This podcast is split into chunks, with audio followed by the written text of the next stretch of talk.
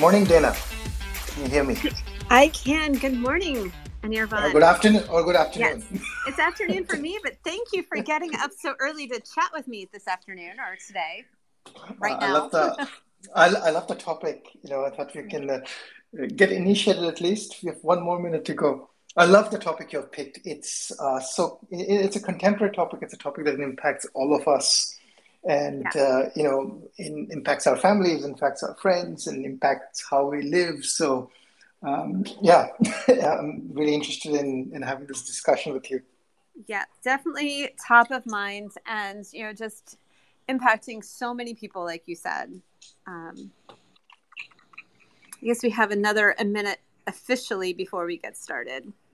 Yeah, so we'll we'll not start on the topic until um, until we sort of hit 4 4 p.m. Eastern time, 6 a.m. Sydney time. If we have anyone here from the Southern Hemisphere listening, uh, not sure if we have someone, uh, but it's pretty dark outside. Uh, for anyone here, it's it's, it's 6 p.m. Uh, or 6 a.m. Uh, Dana, you want to start?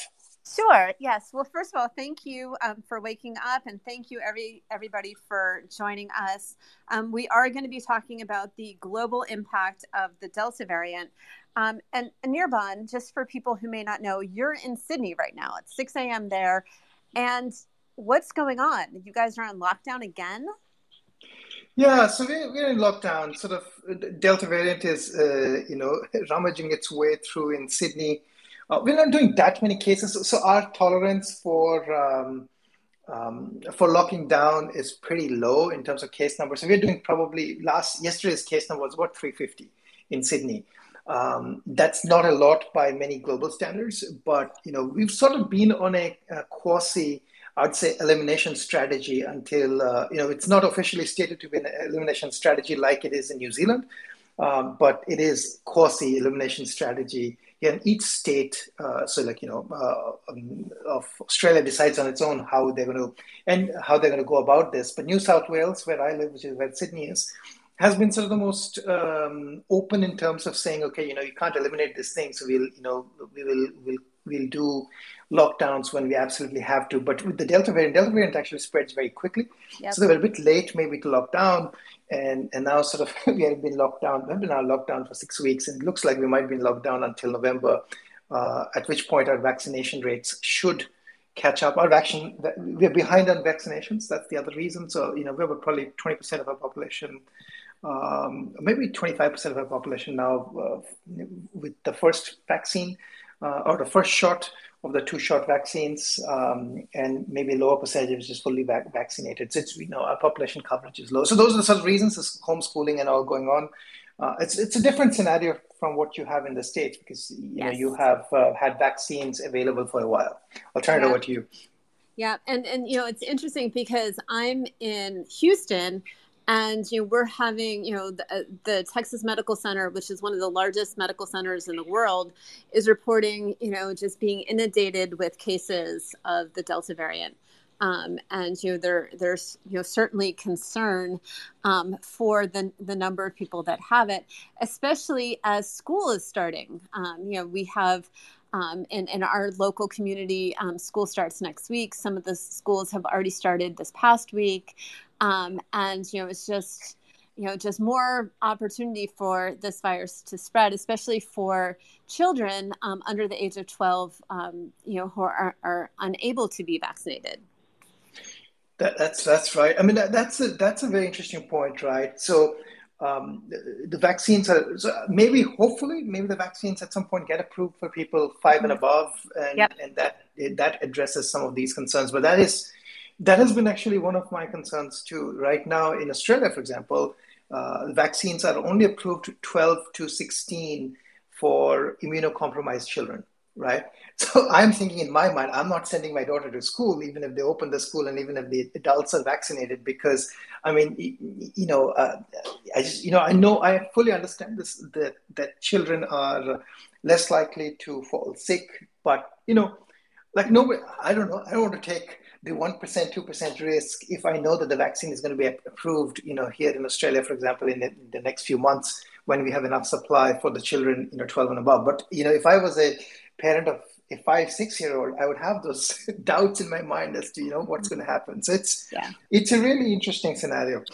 Yes. Well, and, you know, it's, it's interesting because, you know, we were, kind of at this point or at least you know i was as a business owner thinking you know okay come september we're going to be in a much better place you know more people are going to be vaccinated we're going to have the virus under control and now we have this new variant and you know you know parents you know schools don't know what to do businesses don't know what to do and you know a lot of businesses that were you know hoping to be back on target you know back on track for you know their growth um, are now you know questioning whether or not that's going to be able to happen um, just because you know we're kind of going back um, to where we were you know six months ago a year ago that, that's right i mean you know if it, it sounds like so here's here's i have i think there's a model country up north of you guys called Canada.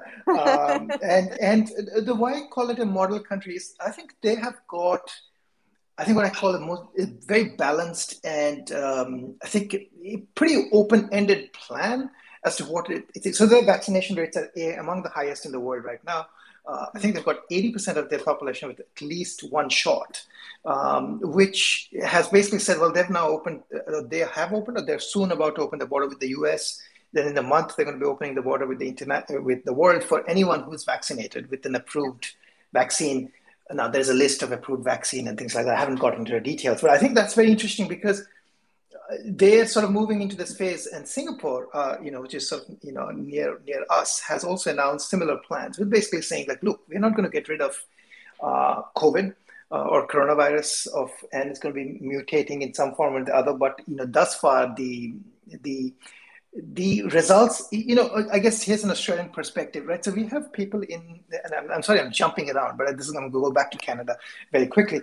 The it is easy to count case counts, and case counts look scary, right? But I think the main number, once you have a certain level of vaccination, is hospitalization, and this is the number which I find very interesting from Australia, is of all the people in the ICU here in, in New South Wales there's only one person, I think, thus far who has had a vaccine. And that also, they've only had one shot of, I believe, of the AstraZeneca, right? So it is the vaccines thus far, including for Delta variant, uh, are doing what they're supposed to do, is just keep yes. people out of hospitals, right?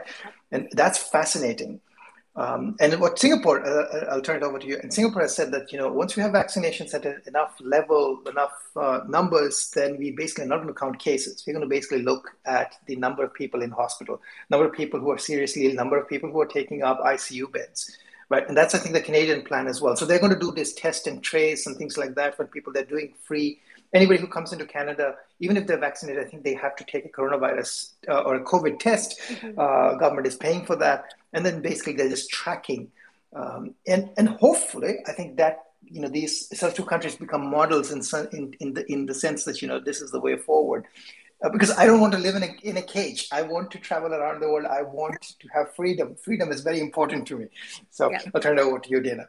Yeah, no, and, and I just wanted to, um, you know, comment that you lived in Canada as well, so you, you know, have that level of expertise to talk about their system and your experience there.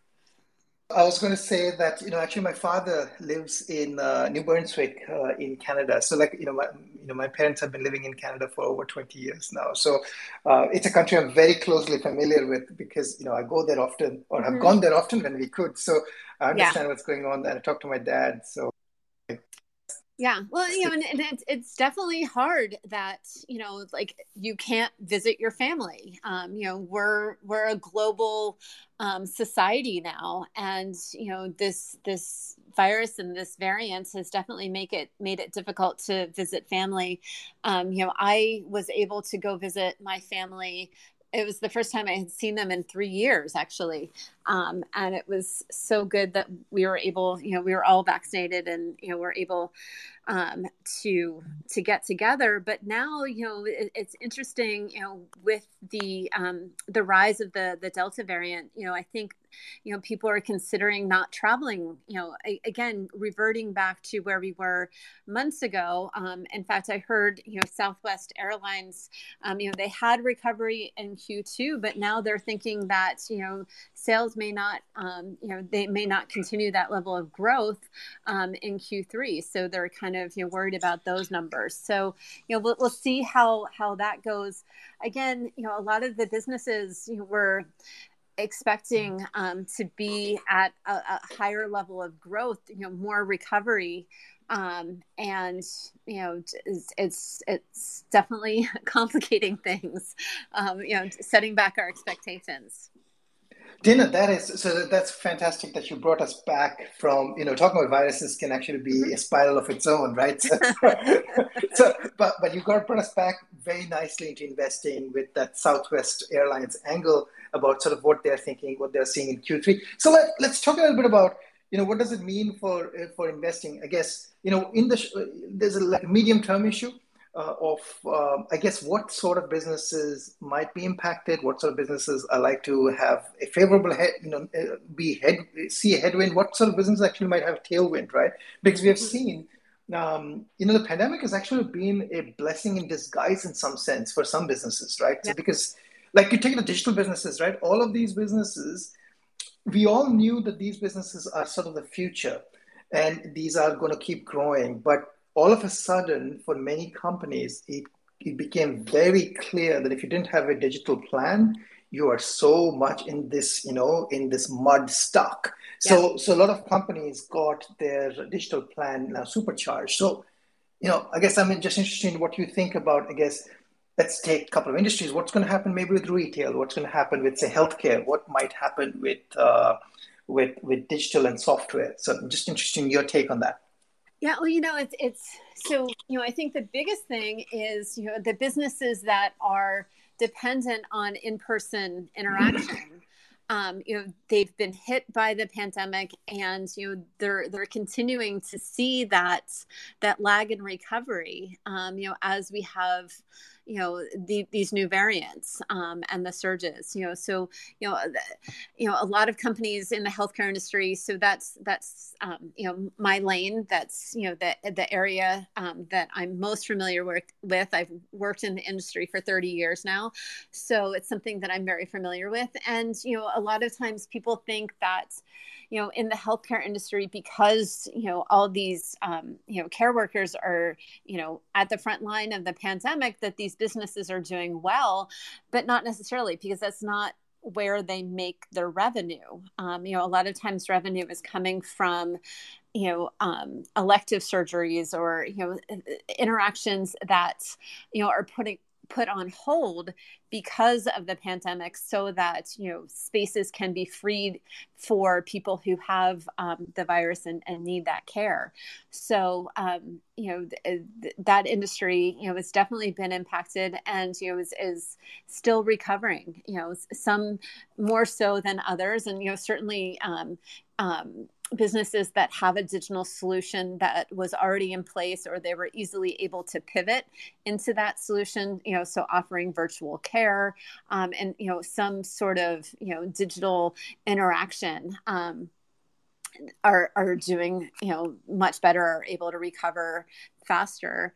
Um, but you know it's it's certainly hard. And i think that applies you know for retail as well.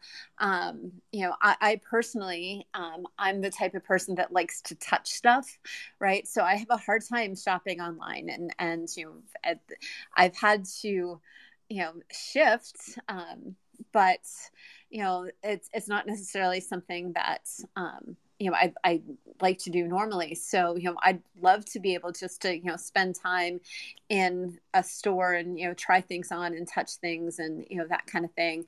Um, and you know I, I, know that a lot of you know retail providers you know updated their websites you know have a better e-commerce solution um, to um, kind of transition. And it'll be interesting to see you know i mean most people are not like me i realize that um, you know and you know some of these digital solutions and virtual solutions stick post pandemic and you know people are just more comfortable you know ordering things online. I know my brother hasn't been to the grocery store and you know ever for, like for a very long time. So um, you know pretty much since you know when the pandemic started he still hasn't been to the grocery store. So you know i think it's just different for everybody uh, I'll just add uh, quickly that um, maybe Amazon's forecast that you know they're going to see lower sales in this coming quarter is not going to be true. At least I am doing my bit because I have stacks of boxes every day come from like you know because Amazon would supply you like if you want one soy milk you know they'll send you that. You want sugar they'll send you that. You want cereal they'll send you that. So I don't know um, and I've, you know, and I've just, you know, my wife is a bit like you. She doesn't, you know, she likes to touch and feel things, but she's gotten used to this Amazon app, you know, and then, you know, I just see all these things that get ordered. So maybe digital is going to stick is what my uh, theme. And I think, you know, e-commerce, I think it's going to have this permanent lift that, you know, people are just going back from, you know, shopping to, you know, going retail shopping to going shopping online.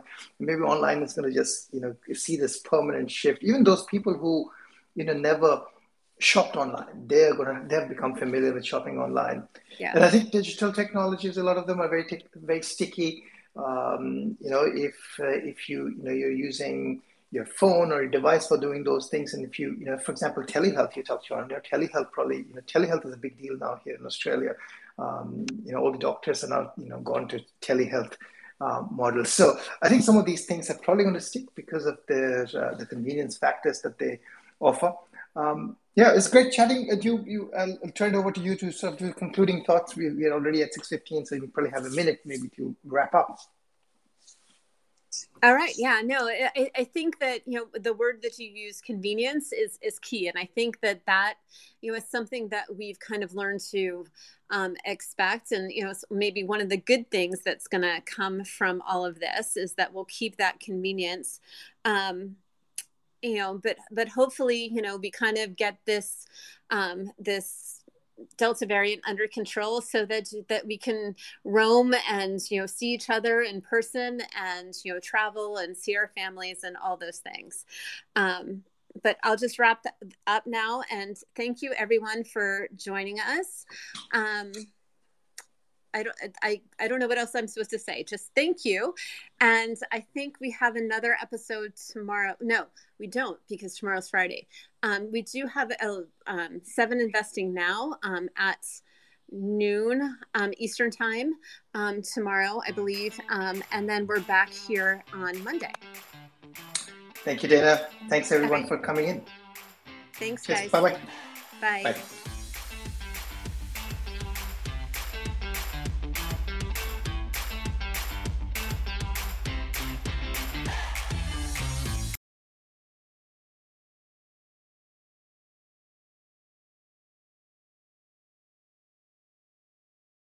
A reminder that people on this program may hold positions in the companies that are mentioned. Buying and selling stock carries financial risk, which could include the loss of capital. The views in this program should not be taken as personalized advice. Before acting on any of the information provided, listeners are encouraged to consult a financial or tax professional.